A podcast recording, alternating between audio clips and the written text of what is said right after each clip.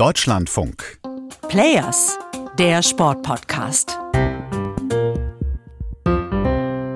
Hi, hier ist Raphael Späth und heute geht's um eine große Kontroverse in der Sportwelt. Dürfen Transgender-Athletinnen, also Athletinnen, die nicht in einem Frauenkörper auf die Welt gekommen sind, trotzdem in der Frauenkategorie an den Start gehen? Ganz ehrlich, darüber kann man lange philosophieren und streiten, aber das Einzige, was wirklich Antworten bringt, das sind Studien, das sind harte wissenschaftliche Fakten. Das Problem, die gibt's bis heute nicht wirklich. Eine der wenigen Wissenschaftlerinnen, die dazu forscht, heißt Joanna Harper. 2015 hat sie ihre erste Studie veröffentlicht.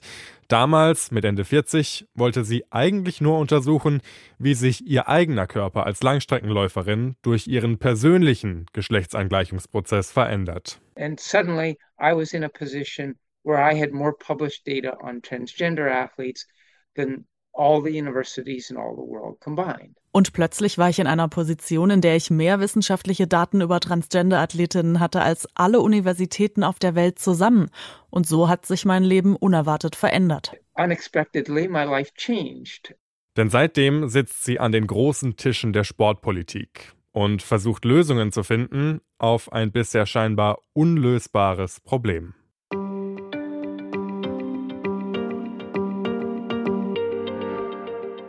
Ich weiß noch, als ich meine Bachelorarbeit vor ein paar Jahren geschrieben habe, eine ganz trockene Inhaltsanalyse war das damals über deutsche Bewerbungen für Olympische Spiele. Da hatte ich eigentlich nicht den Hintergedanken, damit jetzt die Sportwelt auf den Kopf zu stellen. Und Joanna Harper ging es bei ihrer Studie 2015 eigentlich ganz ähnlich. Sie kommt aus Kanada, ist keine promovierte Wissenschaftlerin, also auch keine Professor Dr. Doktor, wie das ja sonst so üblich ist bei solchen Themen. Nach ihrem Masterabschluss hat sie lange Zeit als Medizinphysikerin gearbeitet. Das ist eine große Leidenschaft in ihrem Leben, die Naturwissenschaften. Ihr Vater war Sportlehrer, deshalb war auch Sport bei ihr schon immer präsent. Zu Schul- und Collegezeiten in den 80ern hat sie viele Sportarten ausprobiert, ist dann aber beim Langstrecken- und Marathonlauf hängen geblieben. Damals ist sie noch bei den Männern gestartet. Joanna Harper ist nämlich in einem männlichen Körper auf die Welt gekommen. I also knew that I was Es gab damals noch nicht die Worte dafür, aber ich wusste schon in einem sehr jungen Alter, dass ich als Frau leben wollte. Ich habe dann zwar doch relativ lange gebraucht, um das dann auch umzusetzen, aber diese drei Komponenten waren eigentlich schon immer Teil meines Lebens. so those three components have always been a, a part of my life. Naturwissenschaften, Sport, Transidentität. Quasi die drei Grundpfeiler der Joanna Harper.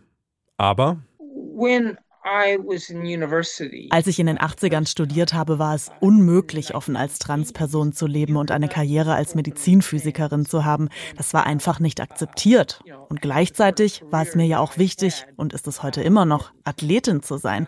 Und das war ja in den 80ern auch keine Option. you know, there was certainly no way I was going to continue competing in sports back in, in the 80s. That just wasn't going to happen. Also versteckt sie viele Jahre lang ihre Geschlechtsidentität und versucht das Ganze zu verdrängen. Auf sportlicher Ebene war sie echt erfolgreich.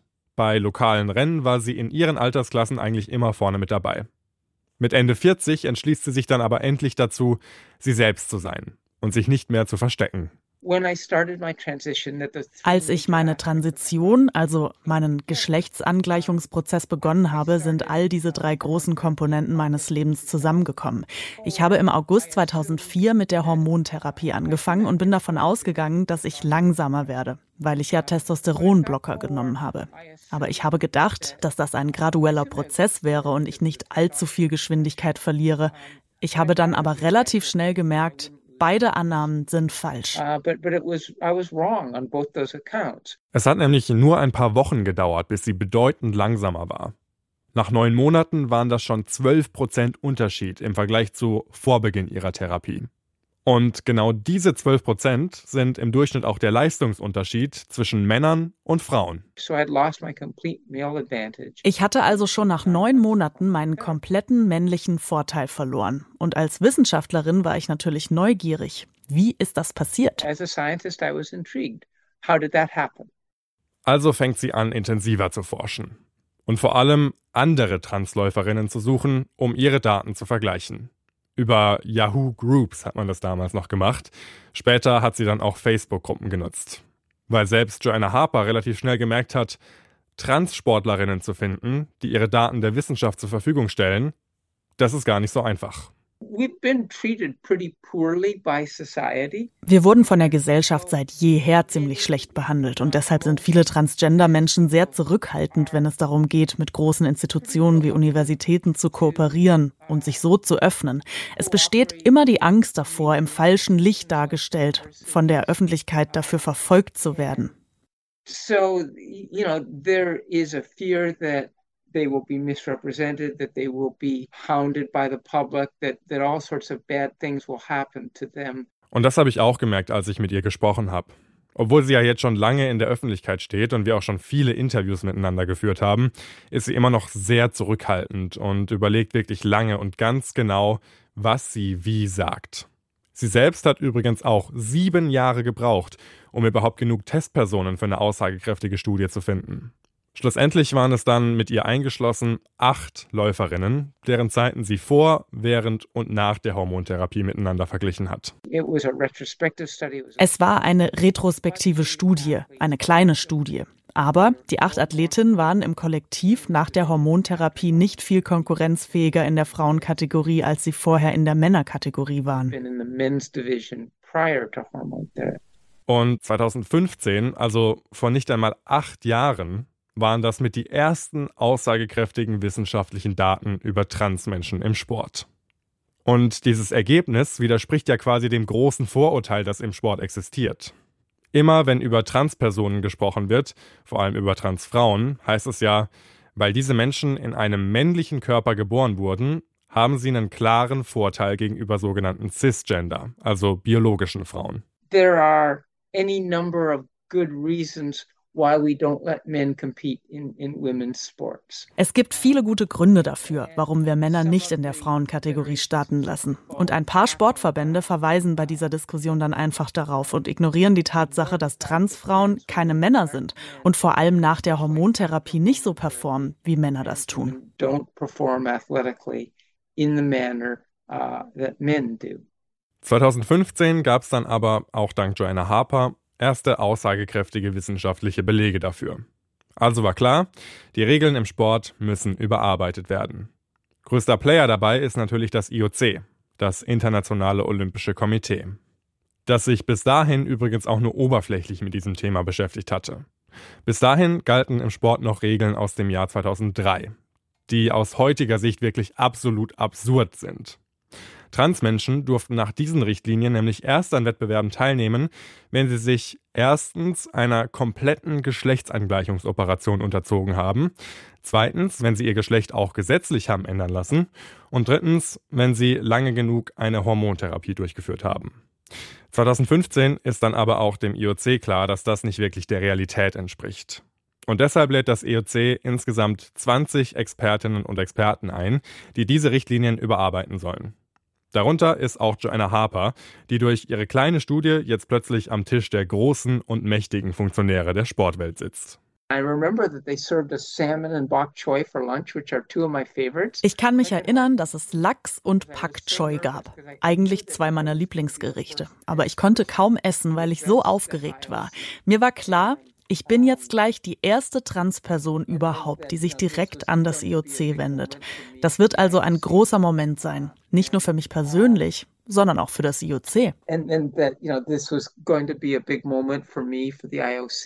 Heute erzählt Joanna Harper, dass allen im Raum eigentlich auch klar war, dass zwei der drei Grundpfeiler aus dem Regelwerk von 2003 weg mussten. Die Geschlechts-OP und die gesetzliche Änderung des Geschlechts. In fast allen Teilen der Welt ist das ja bis heute auch noch illegal.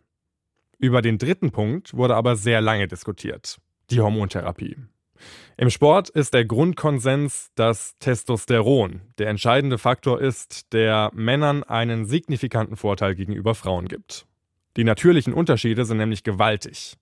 Männer haben ein Testosteronlevel von 12 bis 40 Nanomol pro Liter Blut, bei Frauen liegt es bei 0,5 bis maximal 2. Und da ist natürlich die große Frage, auf welches Level müssen jetzt Transgender-Frauen ihren Testosteronspiegel senken und für wie lange müssen sie diesen Spiegel nachweisen, bevor sie in der Frauenklasse starten dürfen? And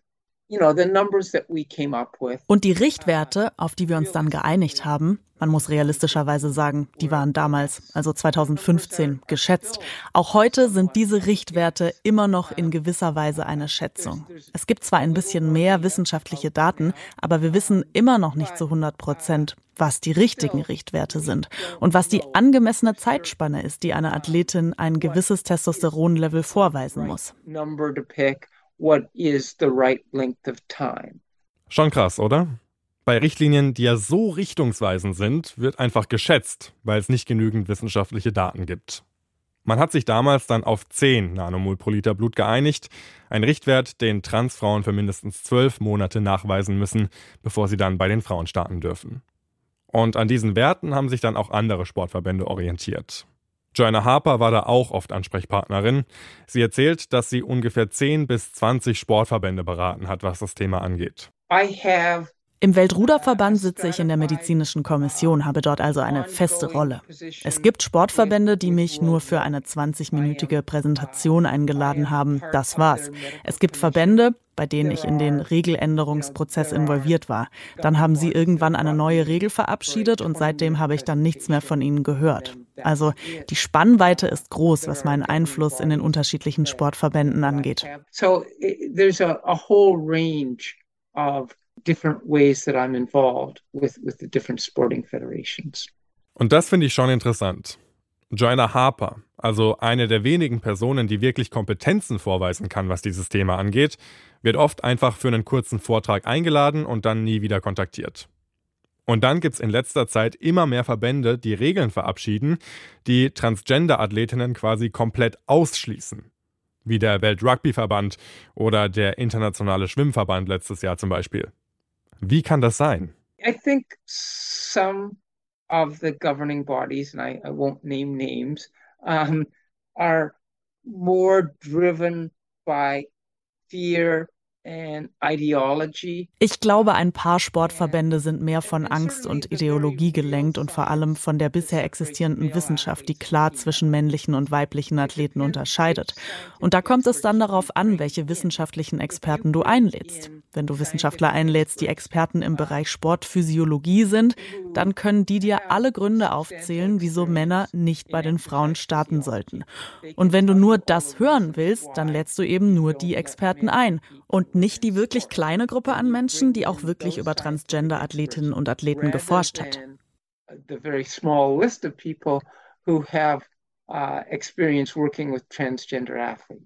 Okay, dann stellt sich mir aber die Frage, wie sieht denn der Diskurs in der Wissenschaftscommunity selbst aus? Vor allem, wenn je nachdem, wen Sportverbände einladen, dann komplett unterschiedliche Regularien dabei rauskommen. Es gibt ein paar Wissenschaftler, die Transathletinnen uneingeschränkten Zugang zum Frauenprofisport gewähren würden. Es gibt eine große Gruppe an Wissenschaftlern und Wissenschaftlerinnen, die Transfrauen unter bestimmten Voraussetzungen zulassen würden. Und es gibt eine große Gruppe, die Transfrauen komplett ausschließen würden. Also da merkt ihr schon, es muss noch sehr viel geforscht werden, bis es in der Wissenschaft überhaupt einen Grundkonsens gibt, was das Thema angeht. Joanna Harper arbeitet derzeit an der Loughborough Universität in England an drei neuen Forschungsprojekten über Transsportlerinnen. Eine Studie wird sogar mit einer Transleistungssportlerin durchgeführt. Ich glaube, das wird vielen Leuten die Augen öffnen. Ich hoffe, dass das so sein wird. Wir werden sehen. Aber ich glaube, es besteht kein Zweifel daran, dass das die wichtigste Studie sein wird, die wir bisher veröffentlicht haben.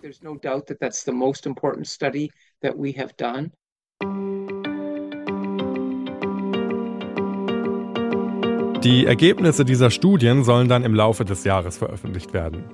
Das IOC hat übrigens auch erst letztes Jahr neue Richtlinien verabschiedet, die aber einen komplett anderen Weg einschlagen als bisher.